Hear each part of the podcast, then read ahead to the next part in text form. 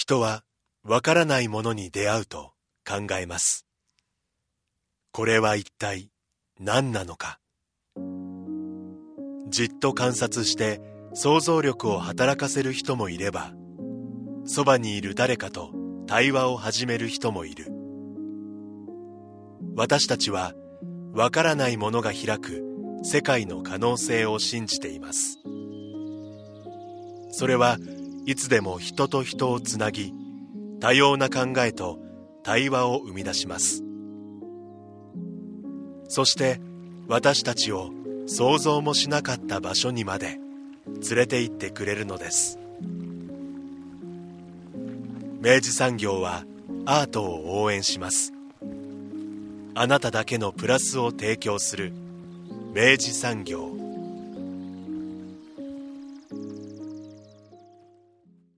明治産業プレゼンツアワーカルチャーアワービュー今週は建築家の水谷はじめさんをお迎えして特集残すこと新しくすること都市の魅力を考えるをお送りします。スタジオには当番組プロデューサー三好です。おはようございます。おはようございます、えー、水谷はじめさん。はい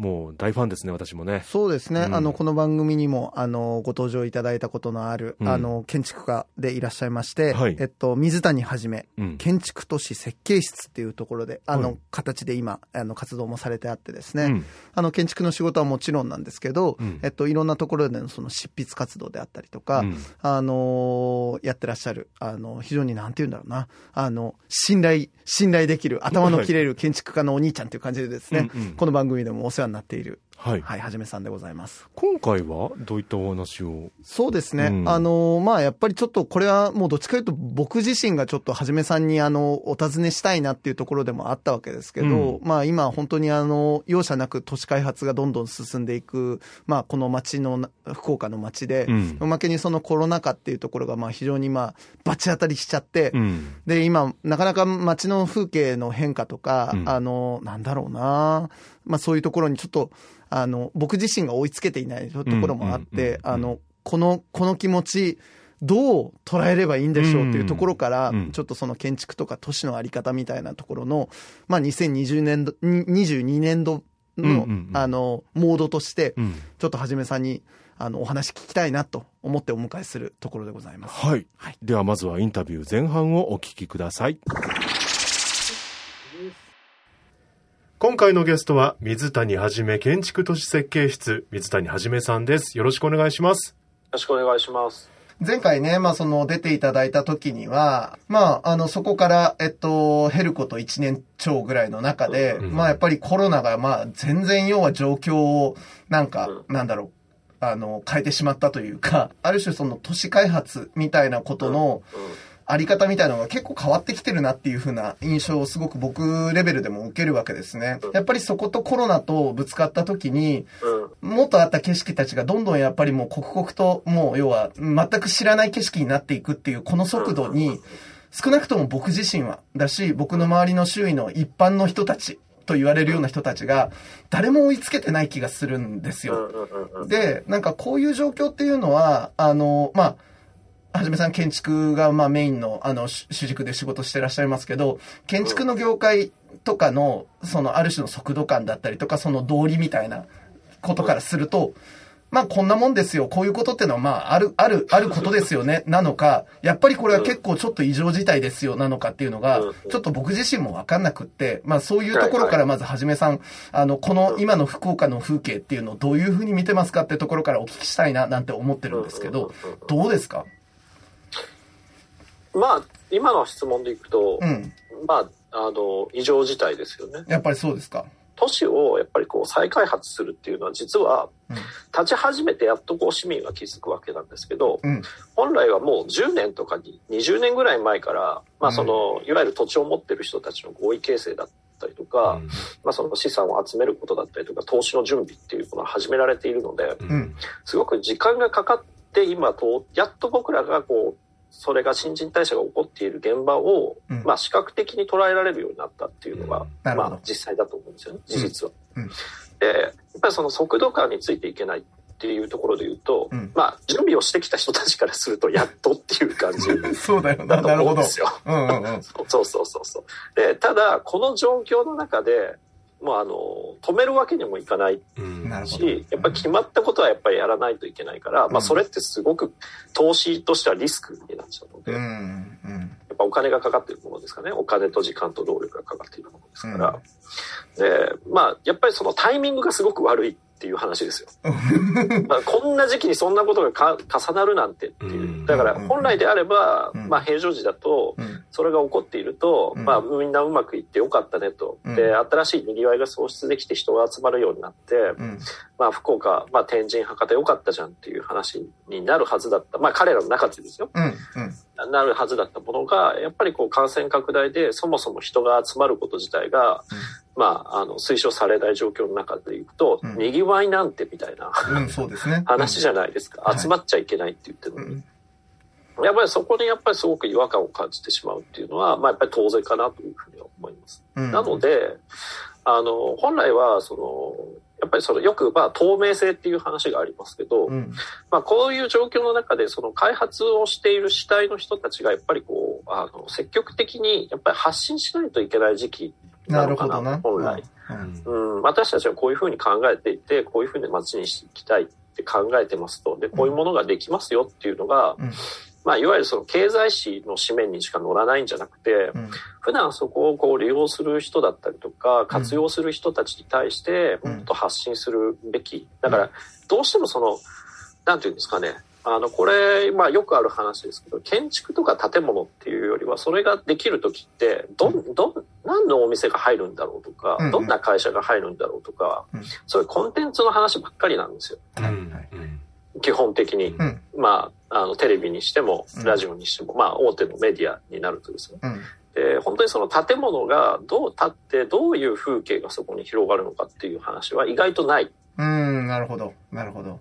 点の話しかされないみたいな話ですね。そうです、そうです、そうです。うんそこ、そこに、そこに何が入るのかっていうことしか興味がない。だから、例えば福岡初出店のね レストラ。ンとか、あるある。うん洋菓子屋さんとか、はい。そういうものしか報道されないじゃないですか。はい。うん、でもなんかそ、すごく消費意欲が今落ちている状態で、そんなこと報道されても、う。うんんなんかこう、実感湧かないし、うん。ましてやこう、なんていうかな、こう、ワクワクしないというかね。うん。うんそこにこう、すごくこう、利用者とまあ開発主体の齟齬が、感情的な齟齬が生じているような気がします。そうですね。いや、おっしゃる通り、その感情的な齟齬っていうのは本当にその通りな感じがしますね。うんで、あと、そのはじめさんが今おっしゃっていただいた、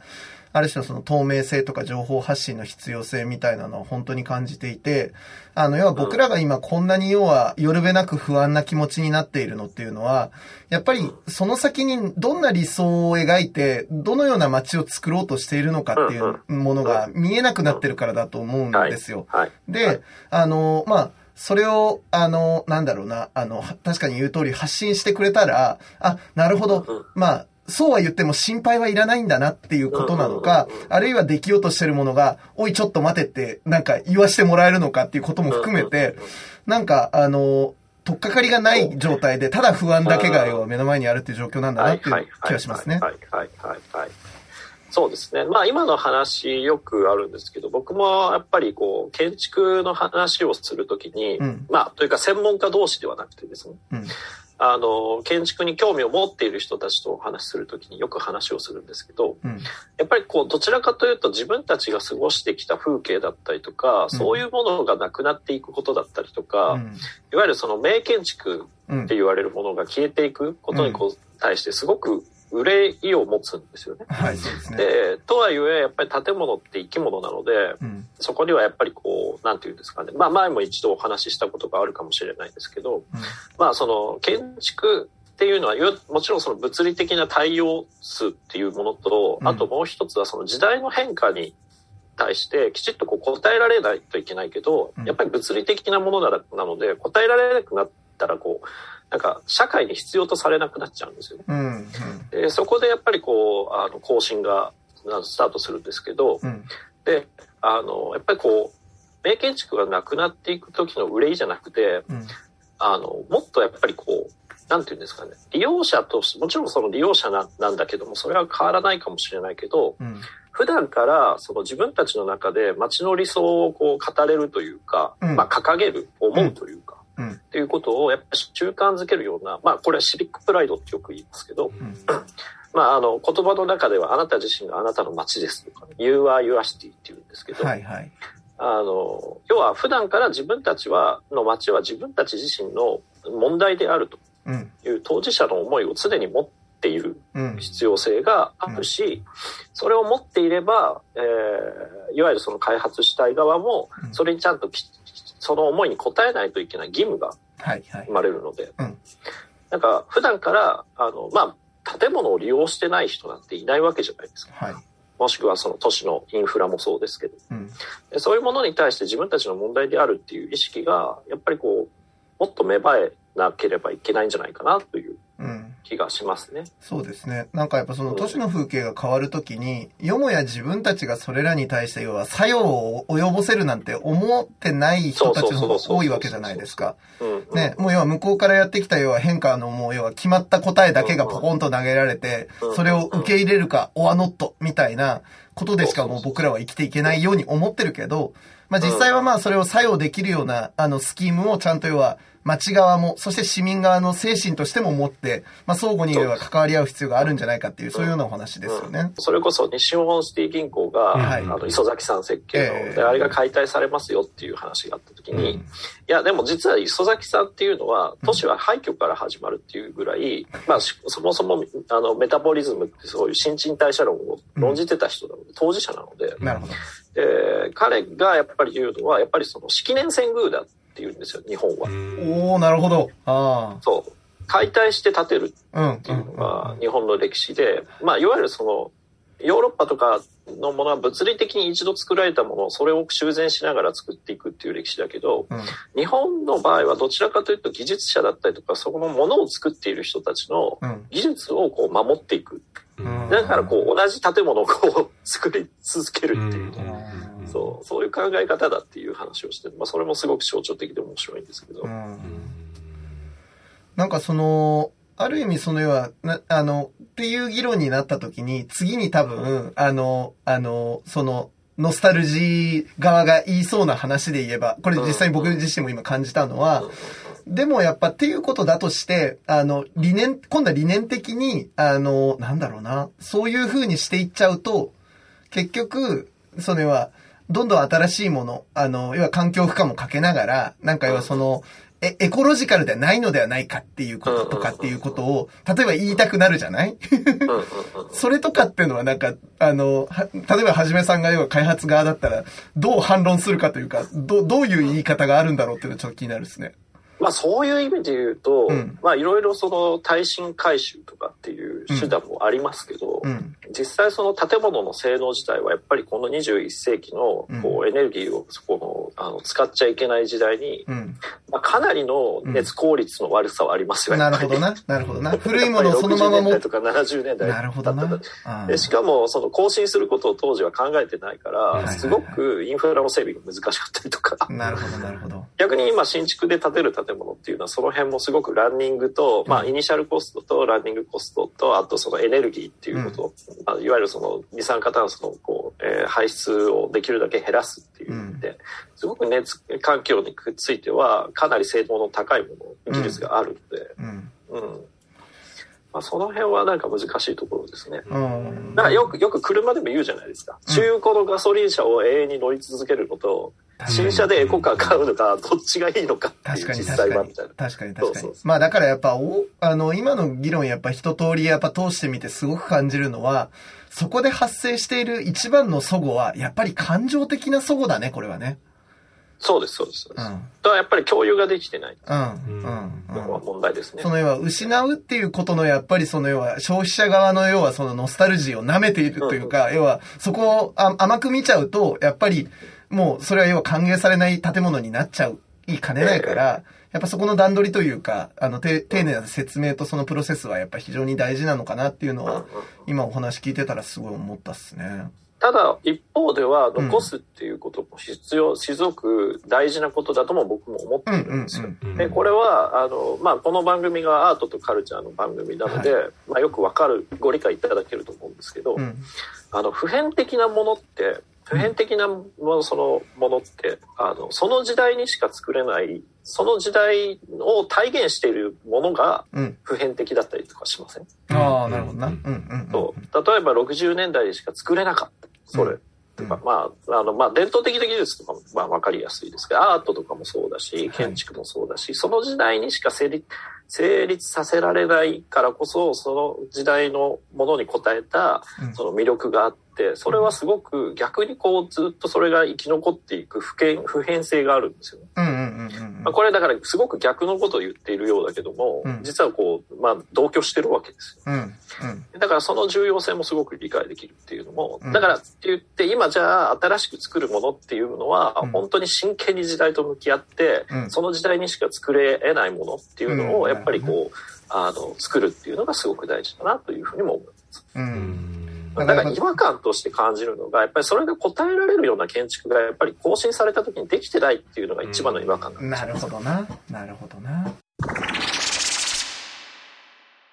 あの、はじめさんちょうどあれじゃないですか。あの、今ご自身で、ノート、あの、っていう、はいあの、そのメディアで、あの、ご自身の連載として、あの、迷宮空間、迷って、はい。はい。求める空間っていうことで、はい。えっと、ご自身の連載をしてらっしゃって、で、まあ、ここでは本当にその今話題にもしているような、アフターコロナ、あるいはウィズコロナっていう、まあ、そのコロナ以降のライフスタイルから、うん。を、まあ、ある種その建築家としての目線を、なんか交えながら、あの、考えるみたいな連載を今やってらっしゃるわけですけど、うん。うん。なんか、ここで今、あの、積み上げてってる論とかっていうのは、ど、どういったものになってるんですかはじめさん。あの、その都市の最大の魅力って、うん。あの、お二人は何だと思いますか？都市の最大の魅力。あー僕ね、あれなんですよね、選択肢うん。と出会いみたいな話かなって思っているっすね。あの、要は、やっぱわざわざ出ていく。あの、例えば僕が、あの、ちょっとその都市でない郊外に住んでいる人間だったとして、あうの、んそれでわざわざ都市に行くっていう理由をもし、あの、自分の中にあるとしたら、やっぱりそれは、あの、郊外では選べないものが、えっと、都市にはあるっていう、その選択肢の充実した、充実した選択肢があるっていうことと、うんうん。やっぱりそこでしか出会えない、あの、ものたちがある。で、それは例えば文化的なものでもあるかもしれないしうんうんうん、人との出会いかもしれないし、うんうん。うん、なんかその、あの、いきなりポッと出会う何かかも、得体の知れない何かかもしれないんだけど、やっぱりそういうもののやっぱり可能性が、あの、郊外よりは多いんじゃないかっていうことでうんうんうん、選択肢と出会いみたいなことかなって俺は思うけど、佐藤さんどうだい？いや今同じこと考えてましたね、うんうん。うん。選択肢っていう言葉はすごいしっくりくるなと思いましたね、ううん。うん。それぞれやっぱりそれこそ出会いもそうですけど、うんうんうん。そこに行行くことによって自分ではこう想像しなかったものと、こうが選択肢に加わっていくっていううんうんうん。うんそれが魅力なのかなと思いましたけどね、うん。そうなんですよ。だから、その、この迷宮空間って、うん。その、なぜ書こうと思ったのかっていうと、うん。まあ、あの、これは、早稲田、早稲田大学の准教授のあの山村さんって僕もすごく親しい先生がいらっしゃるんですけど、うん都市の最大の魅力っていうのは、やっぱりその知識創造と創造であると。ほういわゆるその機機械の、あの、豊富さ。うんああ、やっぱそういうことかそうですよね。いわゆるセレンディピティって言ってるんですけど、うんなるほどあの、ラブ FM 聞いてるらっしゃるので、セレンディピティってよくこうそうですね番組名ありますかはい、あります、あります。はい。そうそうそうそう。まあ、偶然の素敵な出会いですよね。うんうんうんで、それはなぜ発生するのかっていうと、やっぱり極度に密集していろんな人が住んでるからなんですよね。なるほどだから多様性と寛容性が確保されていて、極度に人が密集していて、人がたくさん集まっていることが、セレンディピティを起こしてうん、こう、起こす。で、それが新しい、その、まあ、あの、なんていうんですかね、えっ、と、まあ、いわいわゆるイノベーションってよく言われるんですけど、うんうんうん新しいアイデアの創造の基盤だったりとか、うん新しい価値とか文化とかの発信するこう源になってるんですよ。うんで、これが今、あの、奪われていると。うんね。だって密集しとかなきゃいけないっていうのが、もしその都市の定義としてあるのであれば、あの、密集を避けろという、この今、あの、ね、ライフスタイルをどうすんだって話ですね。そうです。で、こう、リモートワークだったりとかっていうのの、その、うん、まあ、いわゆる利点っていうのが、まあ、急にだから、その、もともとあった技術だけど、その、まあ、あの、有用性がすごく、まあ、あの、認められて、みんなそれぞれ好きな場所で仕事ができるようになったんだけども、はい、あの、実際その、実際こう自分が、あの、新しいものと出会う偶然のその素敵な出会いが、セレンディピティがなくなっちゃったんですよ、ね。はいはいはい。それはもう、すごい実感あります。そう。で、ICT ってすごく便利ではあるんですよ。うん、でも、まあ、あの、わかると思いますけど、うん、あの、いわゆる自分が何を求めてるのかを理解していて、探し物をするときはすごく便利なんですはいはいはいはい。というか、もういけるんですけど、でも偶然の出会いってないじゃないですか。うん、うん、うん、うん。そのね、まあだってもうアマアマゾンとかにしてもアップルにしても AI があなたが好きなもの、好みこれですよねって言って、うん、で、なんか、あの、偶然を装ってるけど、うん、こう、どんどんどんどん紹介してくるじゃないですか。はい、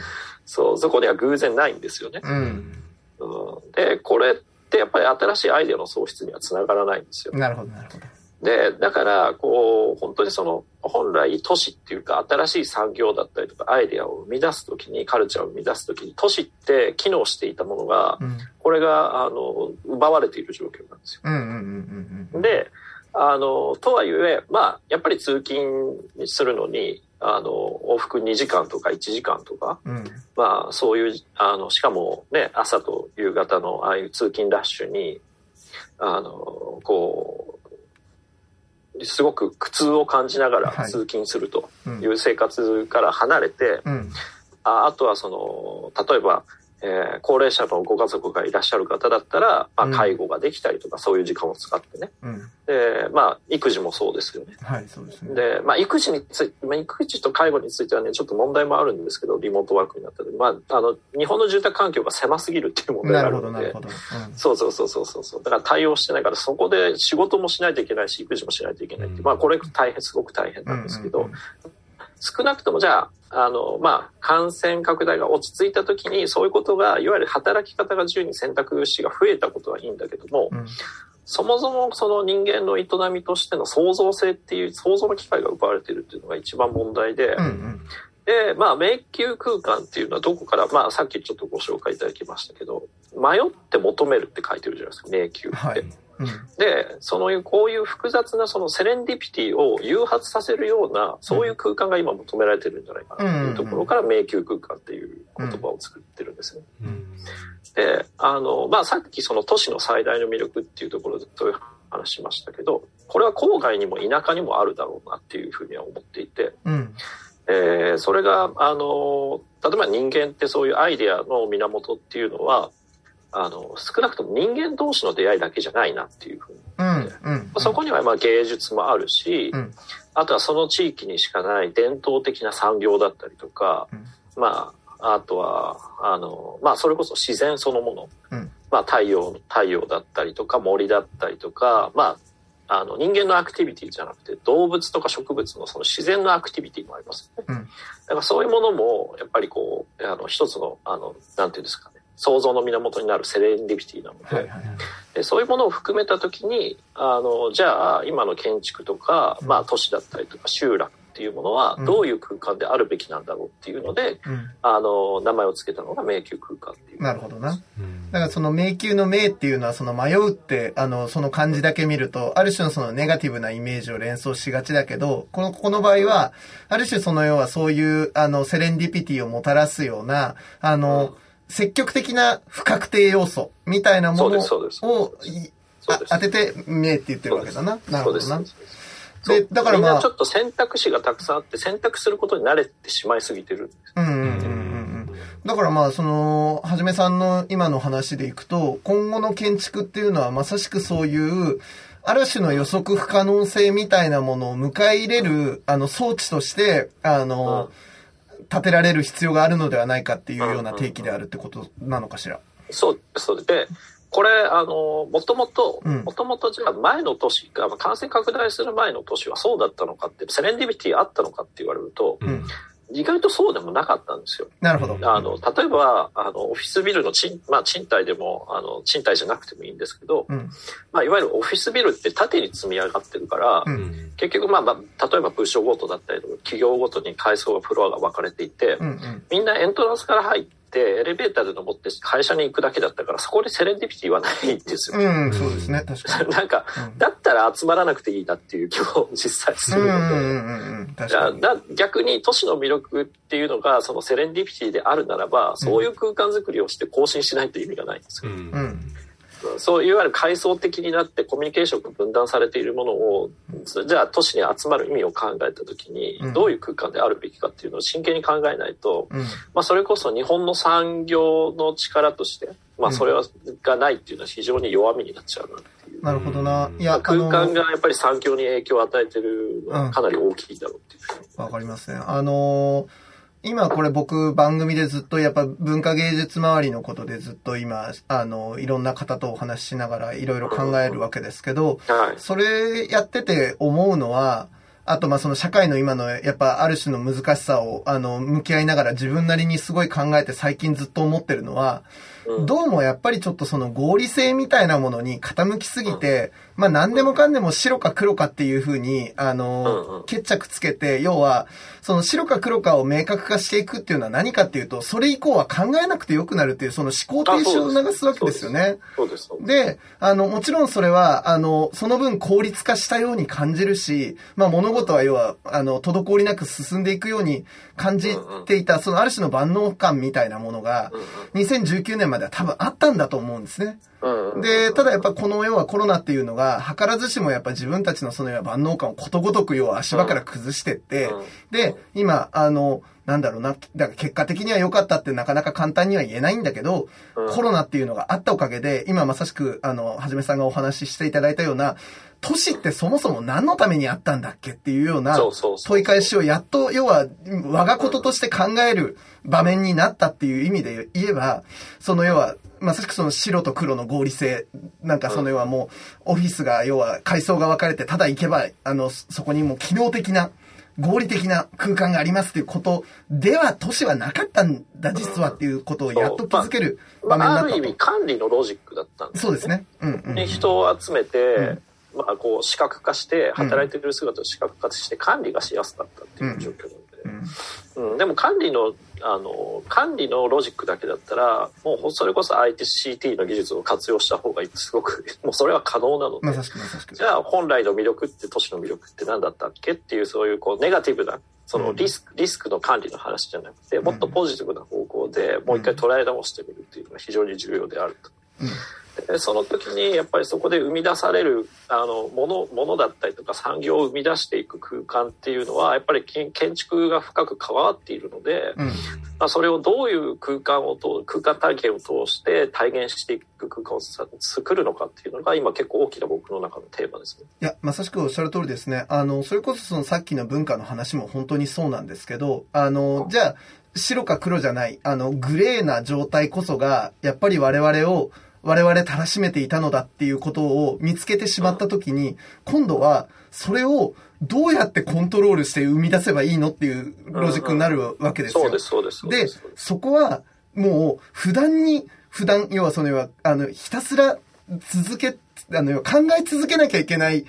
ていう、あの、なんだろうな、その、市民の主体性が今度はね、問われてくるんですよ。そうですね。自力で考え続けなきゃいけないし、要はずっと要はその価値の判定を、要は預けてもこれは黒か白っていう風に言ってくれるものがない状態で、こっちは、うーん、黒かもね、白かもね、うんあの、グレー50%だね、あ、グレー60%だね、みたいなことを、毎回一個一個にちゃんと要は査定していかなきゃいけないっていう、まあ当然要は市民側にはストレスがかかる状況になるわけだけど、でも、それを、その曖昧さを引き受けるっていうことをしないと、結局、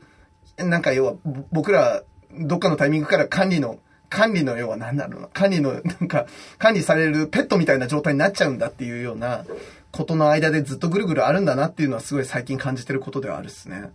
それでもなんか物事を当事者の意識を持ってん深く考えることって、うんあの、ストレスではないと思うんですよ。ねすごく創造的な行為だから、うん。楽しいものなはずなんですよ。本当にそう。本当にそう。で、やっぱりそこに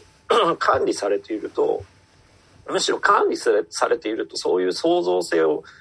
こう発揮できるようなうん心の余裕がなくなっちゃうので、まさしくまさしく。うん。そう。だからやっぱおおらかじゃが、生活がある程度おおらかで余裕がないとそもそも創造性って発揮されないんですよね。うん。うんだからそういう時にむしろなんか、じゃあ逆に都市っていうものを考えた時に、うん。じゃあこれから例えばサテライトオフィスを郊外に置きますとか、うん。まあ農村とか漁村集落とかまあ中山間地域に置きますとか、うん。まあそういうことを考えた時にやっぱりすごく健康的な生活があのまああの生活が実現できて仕事ができるようになった時に、まあそこにはイノベーションがむしろ生まれるんじゃないかって考えてたりもする。うん。うん。うん。うん。うんだからそれを僕はあのあのアーバンニュートラルネイチャーニュートラルって言ってるんですけうん。なるほどな。うんまあ、その ICT、まあそこで生まれた、まあそれぞれのイノベーションがあると思うんですね。うん。都市でしか起こらないイノベーションと、まうんあいわゆるこう田舎って言われるような郊外だったりとか、集落、既存集落でのイノベーションっていうものが、ICT によってこう共有できるような時代が、うん。まあいい、あ、の、本当に、あの、来るんじゃないかな。まあそういうものが求められてるんじゃないかなっていうふうには考えてますね。なるほどな。うんあの実際にこの2年間、うん。はじめさんのこう周りとかそのうん。ご自身の中でもそうですけど、うん。お仕事としての環境ってやっぱり変わったんですか？仕事の環境としては変わりましたね。うーん。なんかでもそこの話は多分去年去年してるなと思ったんですよ。うん聞き直して。そうそうそう。だからあの本当にねズームで会議できるようになってから、のこの島の生活を満喫しながら仕事をしている。うん。うん。それってその周りもそうですか？その。周りもそうですね、うん。となるとやっぱり今今日お話しいただいているようなお話もその建築家の皆さんではこう会話をされてるっていう感じですか？いやどちらかというと今の話は結構孤独なところでおう思考をこう練ってた感じなので、うんなんかその、まあさっきの早稲田大学の山村さんとかは、やっぱりその、はまあ、てか山村さん自身も、あの、ほとんど知識創造都市っていうのを研究されてて、セレンディピティをこう起こすっていうことが重要だって言ってたけど、うんこう、人と会っちゃいけない、密になっちゃダメって言われた時、こう論文書き直さないといけないじゃないですか。だからまあ同じことを考えてたタイミングだったので、うん。本当になんか、あの、お忙しいのに、なんか週末に、なんかふ二人だけでズームで酒飲みながらそういう話をしたりと なるかほどな。してましたけどね。うんいや、なんか、そのセレンディピティの話で言えば、あの、僕、つい先日、あの、東京で、あの、はいシェアオフィスをやってらっしゃる、あの、方とちょっとお話ししたときに、あの、はいはいすごい印象的なフレーズを言われたのが、うん。もうこれからは、えっと、そのシェアオフィスが、まあ、どういうシェアオフィスかみたいな企画のレイヤーではなくって、むしろそのシェアオフィスをどのように運用していくかっていう、そのうん企画ではなく運用こそが問われていはいくことになるんですよって話をされた時に僕すごい、ああ、もう本当そうだなと思ったんですね。ああ、本当ですか。うんはいはいはい。で、なんかその、本当になんだろうな、もう、要はやっぱりそれは、あの、そのセレンディピティを起こす、が起きやすい、そのシェアオフィスってじゃあ例えばどういうことかっていうと、結局うん誰がどのように活動しているかっていうことを、あの、どのように誘発するかみたいな、あの、もうそれはもう多分、場、場の、場の設計だけではなく、なんかもう本当にそれをどのように運用するかっていうところとも深ぶんだなとかって思うし、やっぱそこはもっと言うと、冒頭の話じゃないんですけど、そこでやっぱりどういう理想を描いて、それに向かっていくのかっていうことがやっぱ共有されとかないと、絶対にやっぱりそれは成立しないものになっていく。だけど、そういうことができると、行く意味のあるシェアオフィスになるんだろうなっていう気がするし。あそうです、そうです。うんあのーまあ、今の話でいくと、あのーそもそも新しい産業ってどういうふうに生まれるかっていうところでいくと、うんうんあの、問題解決、ま問題解決型って実は新しい産業って生まれ、あまり生まれないんですよ。ほで、よく言われるのは、この問題開発をしないといけない。う。なるほど。もしくは問題発見。なるほど。で、誰も問題と思っていなかったものを問題として捉えるっていうことが新しい作業を生み出すとか、新しいアイデアを生み出すものなんですよ。うんうんだから、問題解決っていうのはもう、け問題は顕在化してしまっているので、うんまあ、これをクリアにするっていうのは、まあ、あまりクリエイティブではないんですよ。うんうんうんむしろクリエイティブに新しい創造をするのは問題を開発しないといけない。うんうんで、あの、それを生み出す空間としてのうん、いわゆるシェアオフィスだったりとか、うん。あの、コワーキングスペースっていうものが本来あったんですけど、うん。実はこれあの、まあ、ベルリンだったりとか、うん。あの、オーストリアだったりとか、アメリカシリコンバレーとかでコワーキングスペースってすごく流行ったんですけど、はい。これが大体2010年ぐらいなんですよ。うん。で、あの、日本と、日本のコワーキングスペースとかシェア、あの、シェアオフィスと何が違うかっていうと、うん。日本のシェアオフィスを始めた人たちって大体不動産屋さんなんです。うんうんうんうんうんいわゆる余ったスペースをなんとか利活用しないといけないんだけど、どうしたらいいだろうって言った時に、うん。その、とりあえず流行ってるらしいからシェアオフィスにするかとか、うん。コワーキングスペースにするかっていう話になって、実は、あの、話が逆なんですよ。うんなんとかしないといけないって時に便利なものとしてシェアオフィスとかコワーキングスペースって出てきたんですよ。日本では。うんでも本来の、その、まあ、いわゆるベルリンだったりとか、シリコンバレーとかで出てきたコワーキングスペースとかシリコンバレーって、うんそもそもそのイノベーションを起こしてコミュニティを作って新しいアイデアを生み出す場所をどうしたら作れるだろうっていうところがスタートしてるんですよ。プレイヤー発想だってことですね。そう。だから、もともと運営とセットだったんです。なるほだからとにかくなんかスペース作ったから皆さん集まってください、便利ですよっていう話からスタートしてないんですよ。うんうんうんうんうん。まあだからゆ床売りの発想ではないわけだな、本来あったそう。そうそうそう本来そうなんです。だからそこのアイデアが生み出されるっていうことに対して、うん。みんな価値を感じてお金を払ってくださいね、だったんですよ。うん。うん。で、実際どういうことが起きてるかっていうと、あの、まあ、ベルリンでもいくつか有名なのってあるんですけど、うん。まあ、特に有名なところだと、もう、例えば、あの、そこになんとなくシェアオフィスとコワーキングスペースのイメージとしてどういう人たちが使ってるイメージがありますか？うーん。スタートアップ系の人？まあそうだよね。うん。なんか、スタートアップ系の人。うん少人数で何かやろうかっていう人たちが、まずは、みたいな。うん。うんとか、あとはリモートワークまあそうだね。うんリモートワークの人とかそうでしょうね。うん。のイメージあるでしょう。はい。でまあもちろんそういう人たちも重要、まあつまり彼らはこうセレブリティを求めてそこに来てるっていうのもあるんですけど、うんうんあとは職場は別にしたりとかいろいろ事情はあると思います。うんうん。まああの、ベルリンのあの、コワーキングスペースとかは本当に大企業が入ってるんですうん。よ。例えばアウディとか。だから大企業とフリーランスとかそういう人たちがみんな入ってるんで、うん。だから本当にアイデアを作るための場所なんですよ。で、うんワークショップだったりとかをうん。で、しかも入居の条件として、あなたが提供できるものは何ですかっていうこと、入所の条件にあったんですよ。なるほど。なるほど。だから全然違うんですよ。あだから今の話で言うと、まあ、これから運営だっていう話いや、もともとは、あの、コーワーキングとかシェアオフィスって、うんあの、生まれたその、パイオニアは本本来そこでしたよっていうう。ん、なるほどね。すごくね、シシステムがすごいできてるんですよ。そういう。だから大企業、うちはあそこは新しいなんかアイデアが生まれる場所だから、そこにこう場所を作ろうっていうので、あの、入居する。しかもそういう大企業にでさえ審査があるっていう場所なんですよ。すごいね。まあ、守秘義務とかもあるしね。うんうんうんうん。当然ね。ううんん。うんやでもみんなで集まるっていうことは情報が漏れちゃう可能性も本当そうですよね。うんいや、僕自身もだからやっぱそのコロナ以降で、やっぱあの、本当にあの、一、一週間のうちの、えっと、半分以上はもう基本自宅のあの部屋で、あのう、ん。ただ一人、一人孤独にやってるわけですけど、うんうんやっぱ何かっていうとね、一番やっぱりね、あの、本当今日の話にやっぱ一貫している、やっぱね、あのね、不確定な会話とか、不確定な、なんかその要はね、うん。驚きが全然ないんですよ。うんうんもうひたすら合理的にまあもう目的に対しても頑張り続けるっていう、もうその、ガッツ勝負みたいになるのね。うんうんうんで、なんかやっぱそう、り、それもいいんだけどね。そうそうそうそうれはそれでやっぱり孤独の保証なので、もちろんもちろん。何か自分の中にあるその創造性とかクリエイティブを発揮するときは、やっぱりその向き合える時間っていうのもすごく重要、自分と向き合う時間もすごく重要だから、それはそれで確保しないといけないんだけど、うんそればっかりになると辛いですよ、そうなんですよ。なんかね、思考にバリエーションが出て、出づらくなるんですよね、どうそうそうそうしてもね。バランスが悪い。そうそうそうそう。で、やっぱそれは結局何、何、何で生まれてたんだろうと思うと、結局やっぱその、あの、ちょっとトイレに立った時の、あの、雑談とか、あの、うんなんか無理やり話しかけられて、えいと思いながらも、付き合ってるうちになんかあの、新しいアイデアが入ってきてたとかっていうのは本当にあるから、ある種のその要は不不便、不便な時間のり、あの、もたらす利益、まあその不便益なんて言葉ありますけど、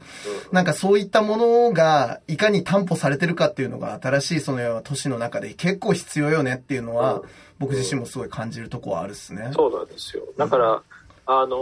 ーで、やっぱり、あの、まあ、これ本当に個人的なビジネスの、建建築家ビジネスの話ですけど、うんあのーやっぱり前もちょっとお話しま人口はどんどんどんどん減っていくんですよね。はいで、さっき、あの、将来人口推移、あの、予測、福岡市の見てたんですけど、2030年を皮切りに横ばいになるんですはいはいはい。ううん今伸びてるけど。うん。で、200、まあ、やから160万前後で横ばいになるんですよ、福岡市。まあ、当然今入ってきた人たちって子育て世代の人たちが多いからうん。でそういう人たちも年を取るしまあ当然取るから、うんその流動性がこう担保されないずーっと担保一定で担保されない限り人口なんて増え続けるってことはありえないんですよね。うんうんうんでだからまあそういうことがあるんですけどであのっていうことはやっぱり税収が減っていくから公共投資っていうのはどんどんどんどん減っていくんです。うん。なるほど。はい。公共事業って本当に建築家としては昔はステータスだったんですよ90年代ぐらい。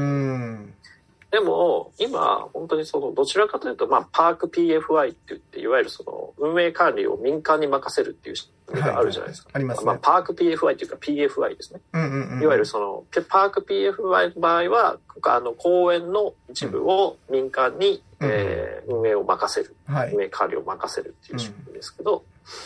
まあだから、行政もお金がないから、どんどんどんどんそういうのを活用、民間の資金だったり資本だったりとか、ノウハウっていうのを活用せざるを得ないから、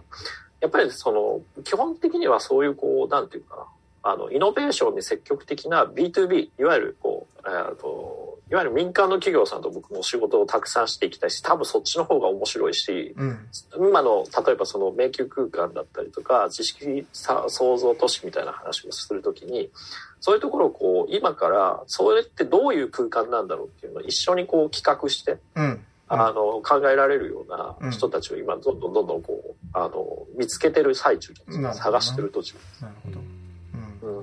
となると、まあ、新陳代謝を繰り返すっていう考えで言えば、うん。もしかしたら2030年代、40年代にはまた、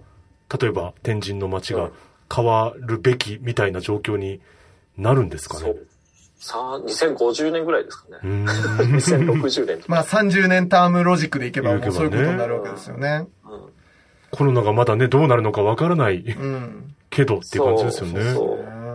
んだから本当にその市民が当事者の意識を持って魅力的な都市っていうのはどうあるべきなんだろうっていうのは常に考え続けないと、そもそも健全な新陳代謝なんて起こんないわけですよ。まあそうですよね。うんうん。そうでやっぱりよくみんながなんとなく絶対思ってるのはその好きな建物がなくなっちゃったかなったとか、なくなっちゃったあの風景を見れなくなったって言った時に、まあ、その後にしょうもない建物が建つからみんな嫌なんだと思うんですよ。いや、本当そう。おっしゃる通りかも。そうそうそうそうそうそうそう。なんかもう誰に、まあ、まあ、あ、あんまりこう失礼なことを言っちゃいけないけど、まあ、例えば、あの、あのた建物が、魅力的だった建物がなくなって、まあう、んマンションが建ちましたってなった時に、うんそのマンションのプランっていうのは、もう従来型のこう同じ間取りのマンションじゃないですか。はい。はい。まあ、変な話、泥棒が入りやすいね。うんもう間取りなんてすぐわかるっていうだからそこじゃない。うん。だからオフィスビルもそうだし、うん。セキュリティはしっかりしてるかもしれないけど、まあ基本的には間取りも同じだしね。効率、うんまあすごく効率的に設計されたオフィスビルですしね。う。うん。そう。商業施設も、の魅力って言っても本当にコンテンツだけになっちゃうしね。うん。うん。うんうんうんうんなんかね、あのー本当になんかだから、やっぱりこのコロナと勝ち合っちゃった、えっと、都市開発の今の現状進んでいった先の、例えば2025年、まあ、24年とかに一回、あの、天神ビッグバンダーと一区切りを迎えることになるのかな？で、多分2025年ぐらいからもういよいよ本当に運運用されていくと思うんですけど。やっぱ全然想像できないわけですよ。なんか、そうね。うん。だからまあその辺の透明性をもっとこう、てか積極的に発信してもらいたいですね。うんあのうん、事業主体の方々にはね。う。えーやっぱり同時にやっぱり僕たちもそういうこう魅力的な街であり続けるために、まあある意味こう、すごくこう人がうんこう入ってきて、うんそこに住み続けっていうこの流動性の高い街にするためにはうん魅力的であり続けないといけないわけじゃないですか。じゃあ福岡市の魅力って何だろうって、それを体現してくれる都市空間って何だろう、建築のこう空間体験って何だろうっていうことを、うん。やっぱりこう普段からこう当事者の意識を持ってみんなが考える。そしてそれを共有する。うん。まあ本当になんかね、あの、まあ今はズームが多い、ズームとかこういうオンラインで会話することが多いですけど、まあなんかその、なんだろう、建築の関係者とかが開発関係者だけじゃなくて、うん普段からなんか居酒屋でみんながそういう話してたら本当に楽しい街に本来なるんだと思うんそうですねよ。うん。だから映画の話をするのと同じぐらい。うん、そうだね。本当にそうですね。なんかね、あの、僕自身としても非常になんかあの、抱いていた、なんか、もやもやを、あの、うん本当にストレートにぶつけさせてもらう回になりましたけど、うん。